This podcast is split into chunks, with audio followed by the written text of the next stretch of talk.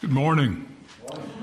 Continuing our study today in 1 Corinthians chapter 9, and we'll look at the last half of that chapter this morning. Have some good discussion questions this morning also. We'll begin by reading the scripture, and then we'll look at our summary statement that I hope you've had time to spend some time on it and develop a three or four sentence summary of this passage.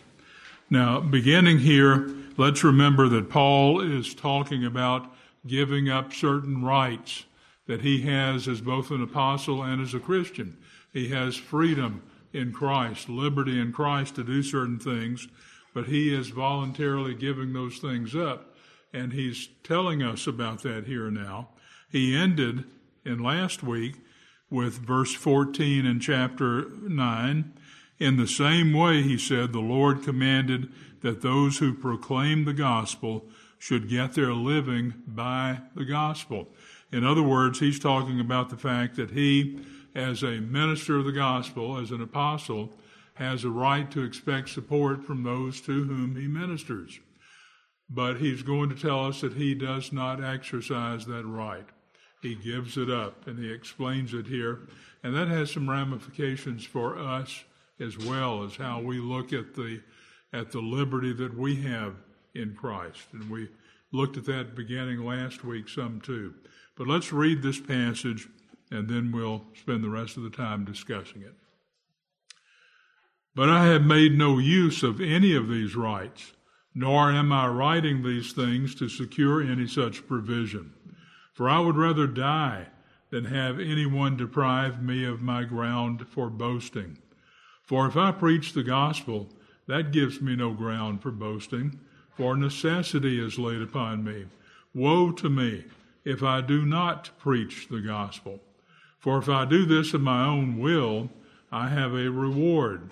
But if not of my own will, I'm still entrusted with a stewardship. What then is my reward? That in my preaching I may present the gospel free of charge so as not to make full use of my right in the gospel. For though I am free from all, I have made myself a servant to all, that I might win more of them. To the Jews I became as a Jew, in order to win Jews. To those under the law I became as one under the law, though not being myself under the law, that I might win those under the law.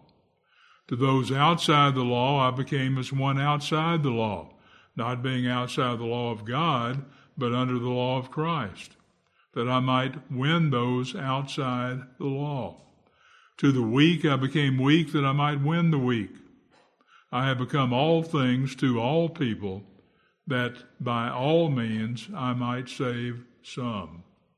I do it all for the sake of the gospel, that I may share with them in its blessings. Do you not know that in a race all the runners run, but only one receives the prize? So run that you may obtain it. Every athlete exercises self control in all things. They do it to receive a perishable wreath, but we an imperishable. So I do not run aimlessly.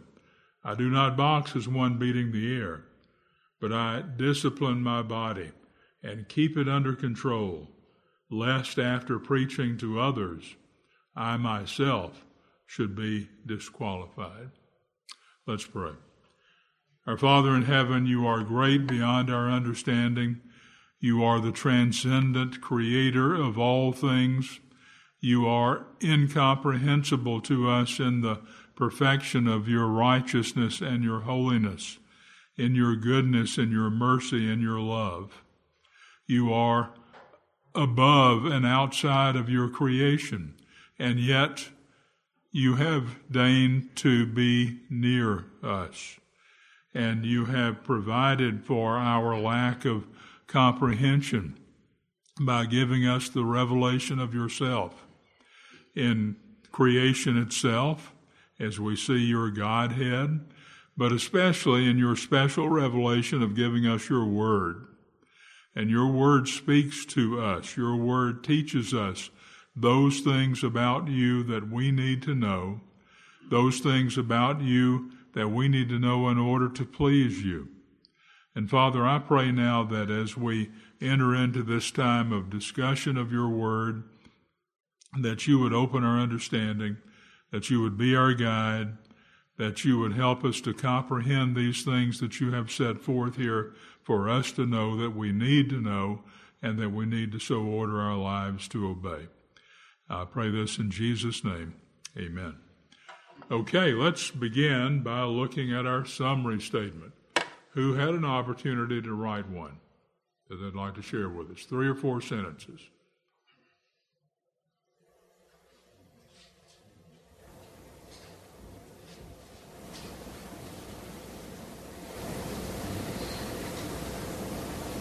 Am I going to have to do it? Edward? I didn't do what this is. Okay. You're my fail safe. Okay, well, let's look at, at what I have written here. Y'all come up with much better ones than I do. Four sentences here. Since Paul is compelled by God's will, preaching cannot be grounds for boasting. So his boasting, his reward, comes from relinquishing his right to support and preaching the gospel free of charge. Even though he possesses the same freedom in Christ as all believers, he considers himself a servant to Jews, Gentiles, and those of weak conscience, conforming himself to those under the law and those outside the law, so he might save some. He compares his practice to athletes running a race for a worldly prize, but his prize is eternal. He preaches with purpose and discipline so he may finish the race well and not be himself disqualified. So, wonderful passage that gives us some insight into the heart and mind and the practice of the Apostle Paul as he traveled around the known world of that day, preaching the gospel and planting churches, and was probably more responsible than any other of those uh, folks in the first century who were who were doing that in spreading the the gospel of Jesus Christ across that uh, that empire of that time. And so as we look at it, we're going to see a number of things there about Paul's boasting. Now, boasting that Paul is talking about here is not the kind of boasting where we take the glory away from God for something and put it upon ourselves. When we talk about pride, for example, there's a good pride and there's a bad pride. It's usually bad, but sometimes it's good. We like to talk about taking pride in the work that we do. And we're not necessarily taking away if we're if we're believers we're acknowledging that god is the one who who assists us and helps us and make it possible for us to do whatever our undertaking is. But at the same time we receive joy and blessing from having done our work well and being diligent at it. And so i think that's what paul is talking about here when he talks about his boasting and his reward in the way in which he ministers and the rights that he has that he has voluntarily given up. And then he has this wonderful passage about athletes and not boxing against the air. He's implying there, I'm boxing for real. I train my body, I have purpose, and I have discipline. And that's a wonderful insight into how Paul went about his ministry, but that's also a great insight for how we ought to go about living the Christian life as well, with purpose and with discipline. And we'll talk about that more in a moment. So let's look at discussion question number one. What does Paul mean when he says necessity is laid upon me in 916? 916 says this, For if I preach the gospel, that gives me no ground for boasting. For necessity is laid upon me. Woe to me if I do not preach the gospel. So, what does he mean there by saying that necessity is laid upon me? And I gave you some other verses there, some really striking verses, I think, especially the Amos verse. We'll talk about that in a moment. But right now, who has the answer to what does he mean by necessity is laid upon me? Brendan. Uh, Paul is saying that he's been called to do this work. He doesn't have uh, the liberty to not do it uh, because it's been put upon him by the Lord. Yes. He has a commission from God to do this work. He cannot not do it. And I think we see that very clearly that not only in Paul's life, but in the, the life of the Old Testament prophets as we look at that Amos passage. Necessity was laid upon them because this was a communication and a commission from God that they do this work and so they are doing it because they cannot do anything other than that.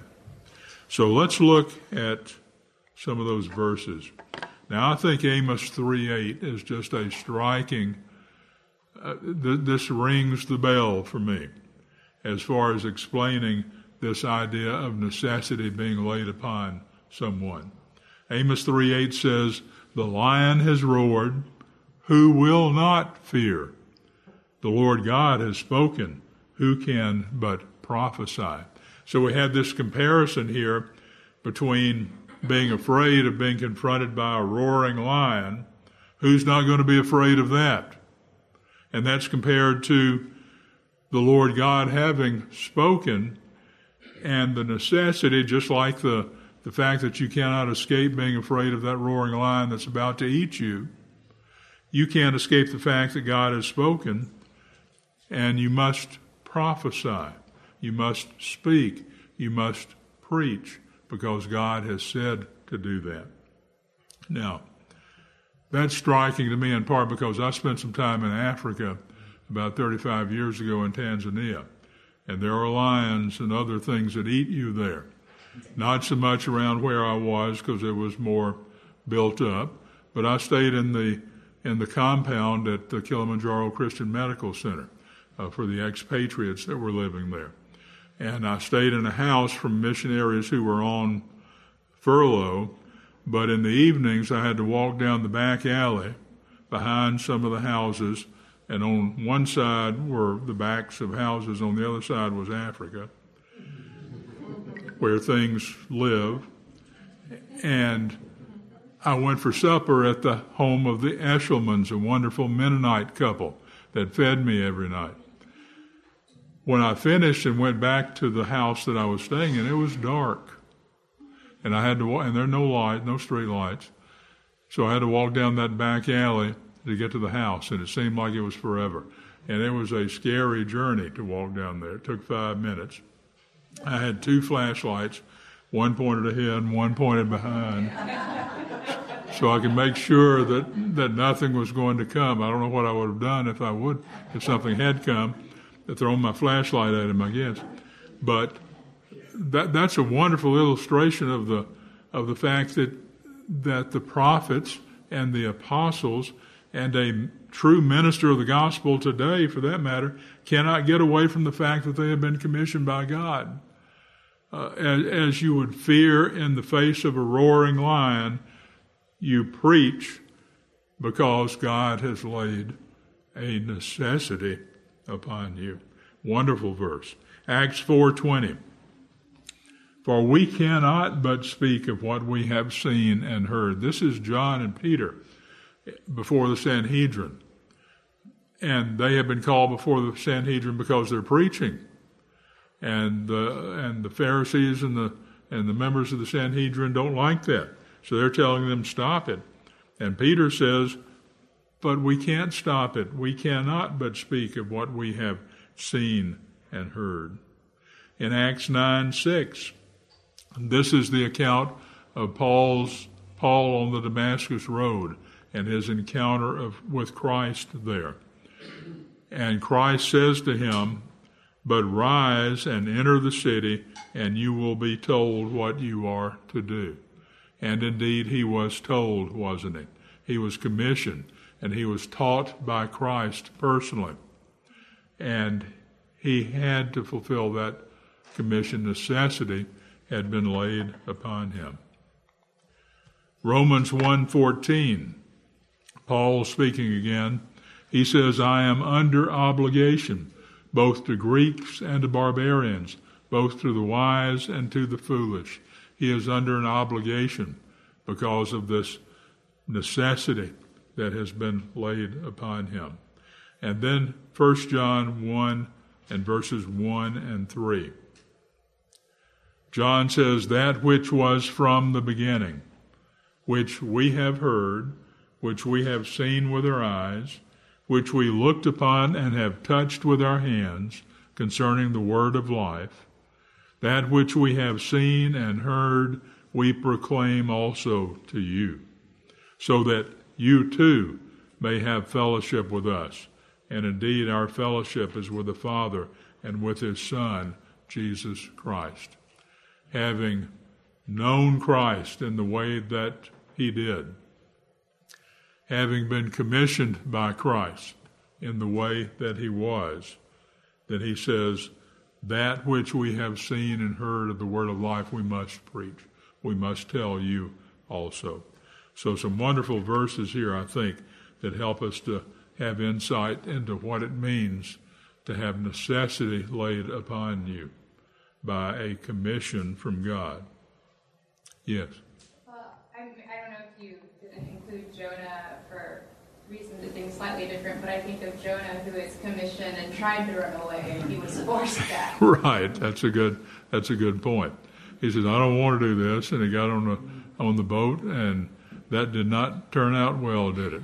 Now in the end it did, because uh, after getting swallowed by can you imagine getting swallowed by it wasn't a whale, it was a big fish. It was some sort of fish and the, the fish vomited him out on the beach finally, and then he realized that necessity was laid upon him. and, and, he did what God had commissioned him to do. So thank you, that's a good point. What were his first words when the fish spit him out? Which way is Nineveh? uh, yeah, yeah.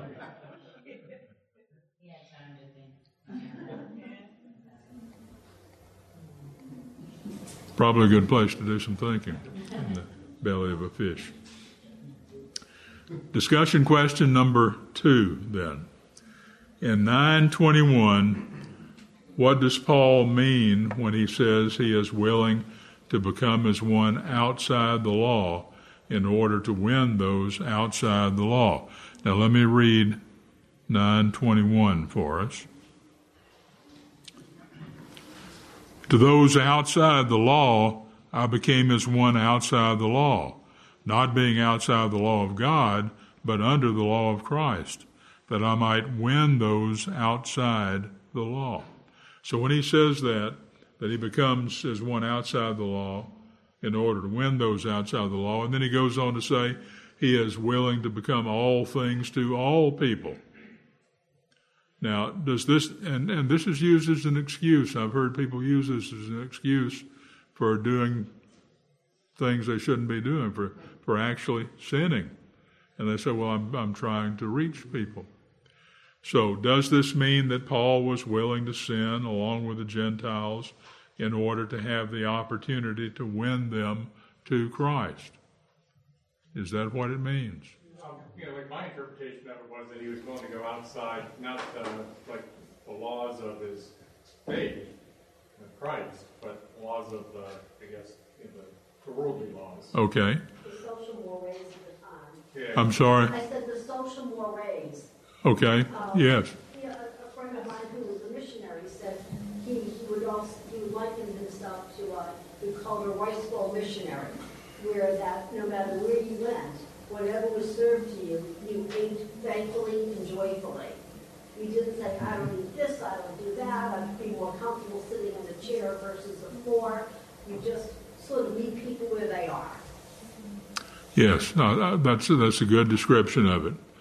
Again, when I was in Africa, I ate supper one night at the at the Bishop of Kilimanjaro, Lutheran Bishop of Kilimanjaro's home, and and he showed us his cows. He was more proud of his cows than anything. He had two cows, and and that was his source of support.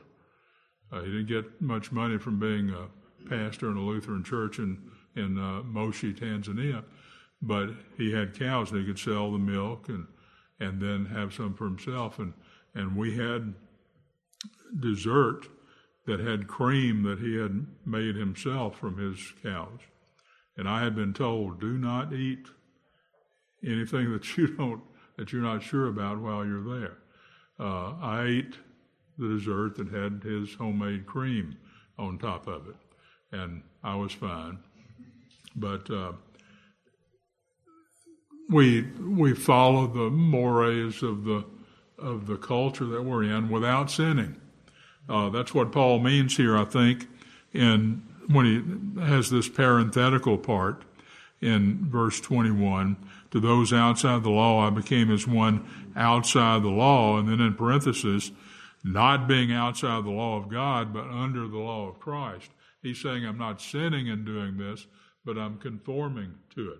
When I'm working among the Gentiles, I behave as the Gentiles do, other than the moral law. I do not break the moral law in doing that. But if they sit on the floor, if whatever they do, I do that. It's a neutral thing, but I don't impose my Jewishness upon them. I don't maintain the Jewish ceremonial laws of washings and so forth while I'm with the Gentiles. But when I'm with the Jews, I do. I become a Jew as to the Jews, not in hypocrisy, but because that's the way they do things. And why offend them? You want the opportunity to present the gospel. But as far as sinning is concerned, Paul does not engage in that. Yes. So I've heard a uh, evangelist use this passage to say that the deacons and the narthex of the church should not have jackets and ties, that the music should be contemporary, that we should be seeker friendly, so that those in the in the community feel comfortable entering into the house of God. How would you respond to that? There are plenty of places like that. take, take your pick. We're not one of them. one seeks, no one seeks after God, God seeks after. them. Right, right. Just comment briefly on that. Paul is not talking about stated worship services at all. I think it's the first thing to, to keep in mind. He's talking about his apostolic ministry of evangelism. Uh, and so it has nothing to do with the corporate worship service. The corporate worship service is not actually for unbelievers. Sure, we invite them, we want them to feel welcome. Uh, but there should be a little bit of point. because it is a different culture, because we are a different sort of people. Uh, but in our private witness, this is where this is primarily applied. As a disclaimer, I do have on a jacket and hmm. tie. Very good. That's a great point that our worship services aren't really, our worship services are for worshiping God, and it's for God's people to worship. Everybody's welcome to come. The lost are welcome to come. We hope they do. We hope they hear the gospel, but we are worshiping the Lord God in a manner that behooves those who love the Lord and who honor him by the way they dress and the way they talk and the way they act and the way they sing or don't sing. Okay. Dennis. I was going to ask you about the Paul and the philosophers on Mars Hill. I think that's a, a, a good example that did this maybe because he was, uh, he became a philosopher or, uh, when over. I was thinking Yeah. kind of like a, uh, like a presupposition was using logic and reason to win over a rationalist. Yes. Although I don't think evangelists can do that. Uh, we don't. Yeah, they were they were very big on that kind of philosophy, and certainly Paul Paul did that, and he preached to them an unknown God, God that was unknown to them. Yes. Yeah, I was just gonna say too, Paul, as the example, you know, when he was, he's got a call to the ministry to the Gentiles.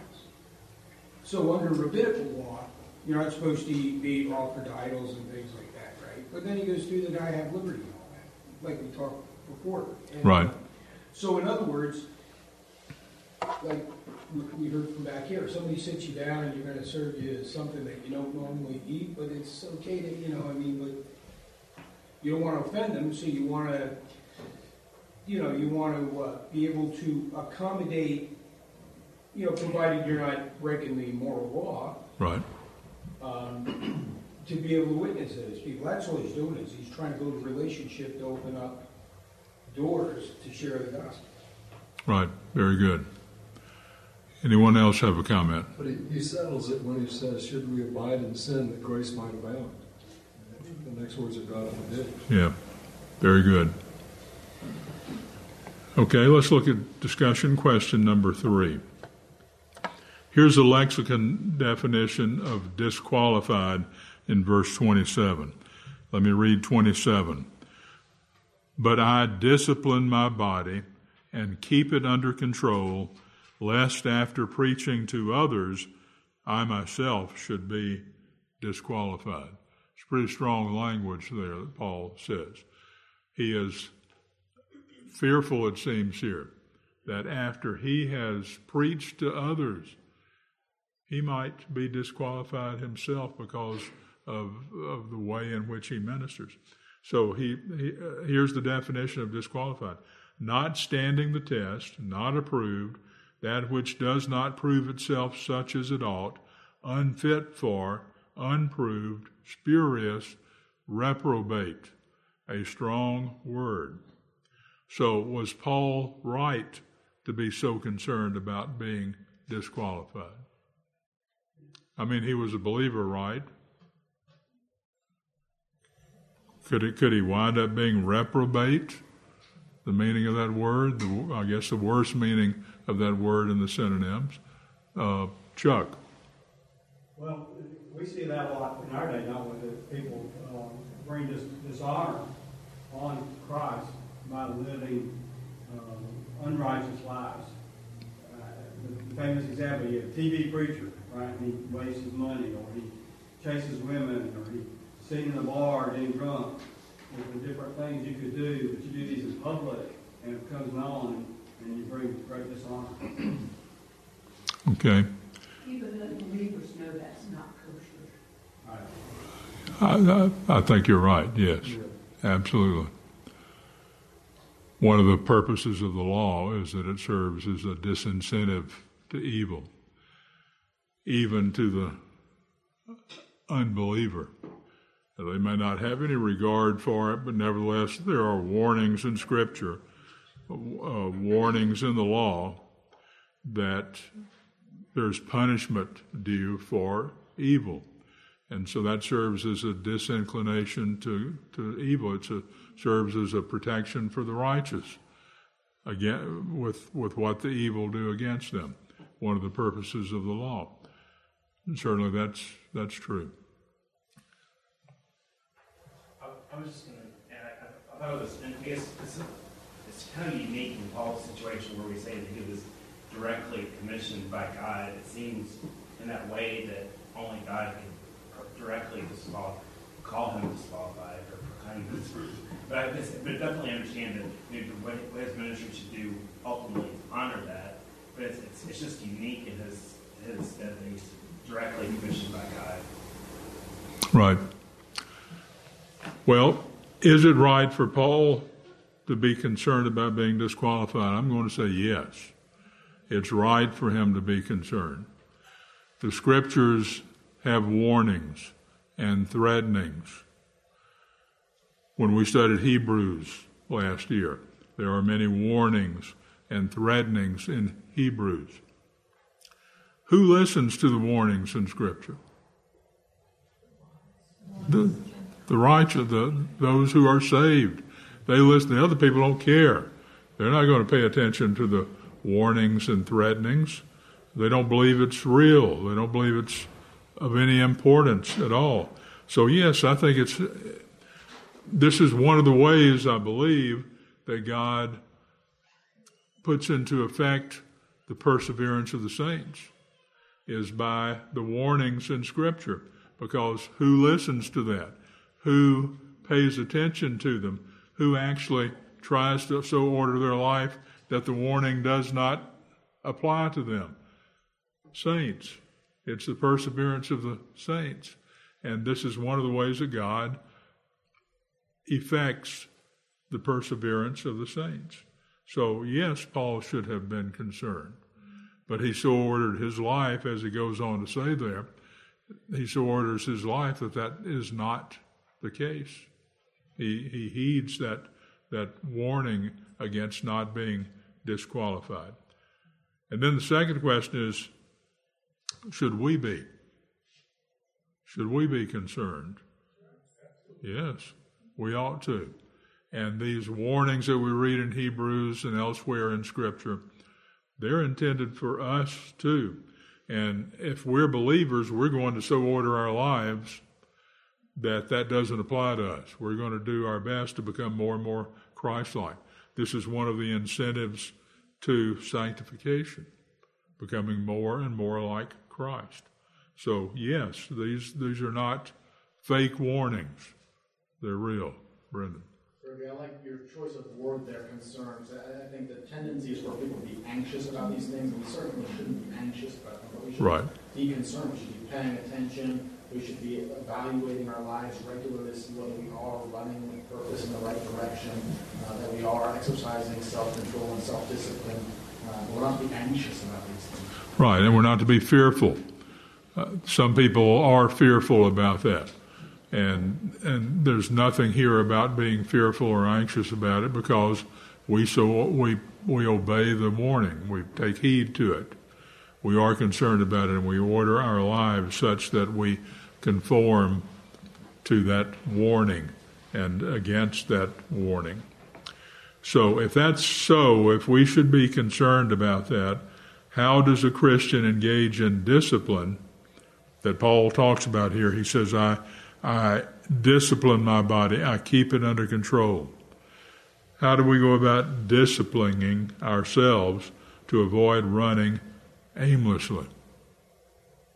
By flogging ourselves anytime we have an impure thought. There you go. in, in, all, in all seriousness, um, the thing that I was thinking of is being part of a church community and fellow Christians, uh, have, hold ourselves accountable. So that, in other words, you know, we get that feedback Right. In other words, we're doing anything that's, you know, very from the path we should be on. Right. We, we should we should be in the company of God's people. That's why it's important not to forsake the assembling of ourselves together. We assemble together with other people whom we may not have anything in common with that we would associate with Monday through Saturday. But on Sunday, we come to church and we are in the company of people who have one thing in common they are believers in the Lord Jesus Christ, and that transcends everything, all the other differences. We are true believers in the Lord Jesus Christ, and that has an effect upon the way that we live our lives. And following with that, uh, one of the first questions we need to ask Paul was called to be an apostle. He ran accordingly, and all the details of how he ran flow from his understanding of his call. Right. Likewise, as Christians, none of us are called to be apostles. Some of us are called to be pastors or ruling elders or deacons or church members, uh, fathers, mothers, etc. We, we need to have crystal clarity. Obviously, we're all called to be Christians, and then all of our other calls, whether particular business, uh, vocation, uh, whatever it might be, family vocation, we all have calls in our lives. We need to understand what those are if we're going to run in those calls well. If we don't have the end state in mind, the target in mind, what we're supposed to be doing, we're not going to be able to do it. Right. I, I like that that that the activity that flows from that call is tied back to the call.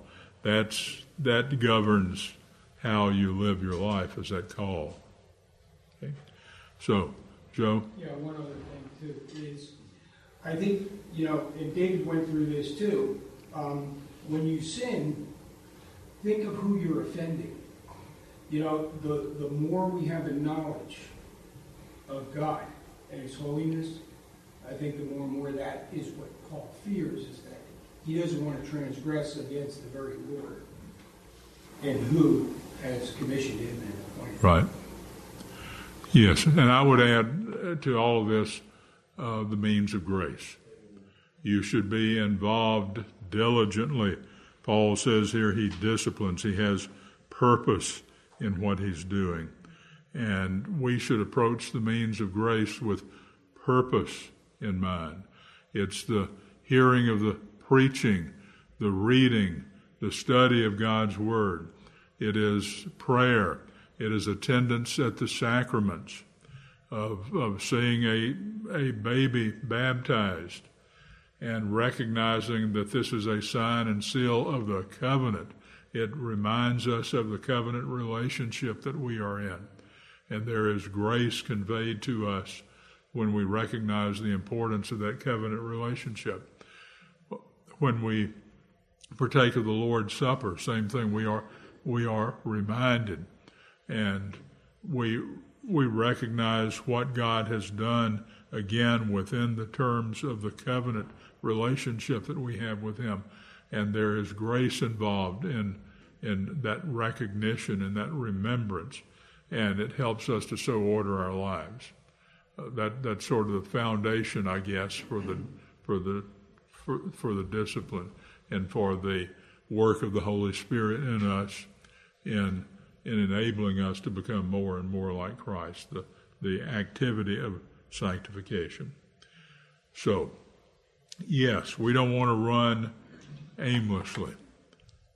We want to discipline and have purpose. So I keep saying I'm going to leave more time for doing the outline and going through the actual scripture passages, and I've left myself a couple of minutes again, but we'll eventually get there. Three points Paul's necessary commitment in verses 15 through 18, Paul's universal service in 19 through 23, and Paul's imperishable reward in verses 24 through 27. Let's look first of all at that necessary commitment beginning in verse 15. Verse 15 says, I have made no use of any of these rights, nor am I writing these things to secure any such provision, for I would rather die than have anyone deprive me of my ground for boasting. It is Paul's giving up of his rights and not insisting upon his liberty in Christ. And we talked about that in detail last week about about not pressing that that point. And Paul says, I don't I don't demand that I have my liberty and therefore I can behave however I want to as long as I don't transgress the, the moral law, the law of Christ. But his ground of boasting is in in giving up the right that he genuinely has to expect support. And that's his boasting, or that's his blessing, or his hope, or his joy. And then there's a chosen reward in verse 15. Here's where he explains what his reward, his boasting truly is. What then is my reward? That in my preaching I may present the gospel free of charge, so as not to make full use of my right in the gospel. He has a necessary commitment necessity has been laid upon him. But he chooses to give up his, his genuine freedom as a Christian and as an apostle to accept support from the churches that he ministers to. The fact that he gives that up becomes his reward. Secondly, Paul's universal service in 19 through 23. He says he is a servant to all. He is free from all. He's not required to behave as the Gentiles do, or as the Jews do, or as those of weak conscience do. But he does so. So, in, in doing that, he becomes a servant to all of them. Again, not in a manner that would involve any sin or violation of God's moral law. He does that, he says in verse 23, for the sake of the gospel. He says, I do it all for the sake of the gospel, that I may share with them in its blessings. Paul wants to share in the blessing of the gospel by preaching the gospel to them, by seeing God work miraculously in their hearts and minds to regenerate them, and they accept the gospel, and he shares in that blessing with them. And then finally, Paul's imperishable reward he compares what he's doing, his practice in his ministry here, to a race and to athletes who run that race. And he says those athletes run for a perishable reward, a wreath.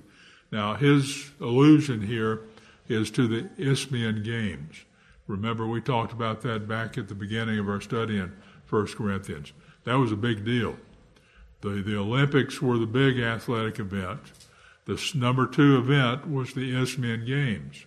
And people came from all over the empire in order to see those games. So there was an influx of people when the games were taking place. It was a big deal.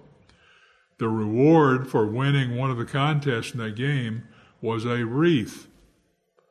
It was made, first of all, out of pine, and then they changed it later and made it out of celery. I'm not making this up. They made it out of celery. Now, I'm aware that celery plant has plant parts that you can make a wreath out of. But when I heard that, I couldn't help but think about somebody with a bag of celery from Harris Teeter sitting on top of their head from having won the race. But they made they made a wreath out of celery leaves and stalks and whatnot, not the parts you crunch on. But that was a perishable wreath, wasn't it? How long does a wreath made out of celery last? Maybe till the afternoon, maybe till the next day you get to wear that, and then it starts to wilt. Paul says, My reward is an imperishable reward, it is eternal. I have far more reason to practice the discipline and the practice and to put my body under than any earthly athlete striving toward an earthly reward might have. So we have the race and its reward. And then in verses 26 and 27, the race and its purpose. Let me read that in 26 and 27. So I do not run aimlessly. I do not box as one beating the air. In other words, I have a purpose in what I'm doing. I discipline my body and keep it under control, lest after preaching to others, I myself should be disqualified. He orders his life. It's a purposeful life, aimed toward pleasing God, aimed toward fulfilling that necessity that has been laid upon him. Do we have such a necessity? Well, T's do and REs do. RPs do too, regular people. Uh, regular RCs, regular Christians. They have a necessity laid upon them as well.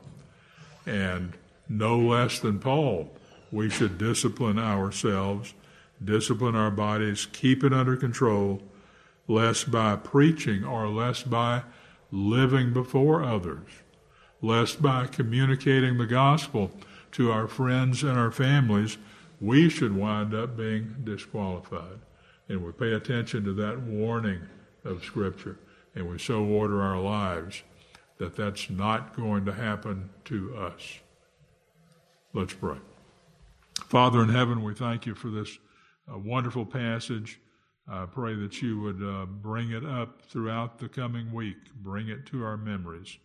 Help us, Father, to live our lives in such a way that we fulfill the commission that's been given to each of us. And we so order our lives that we become more and more like Christ every day. For we pray this in Jesus' name. Amen.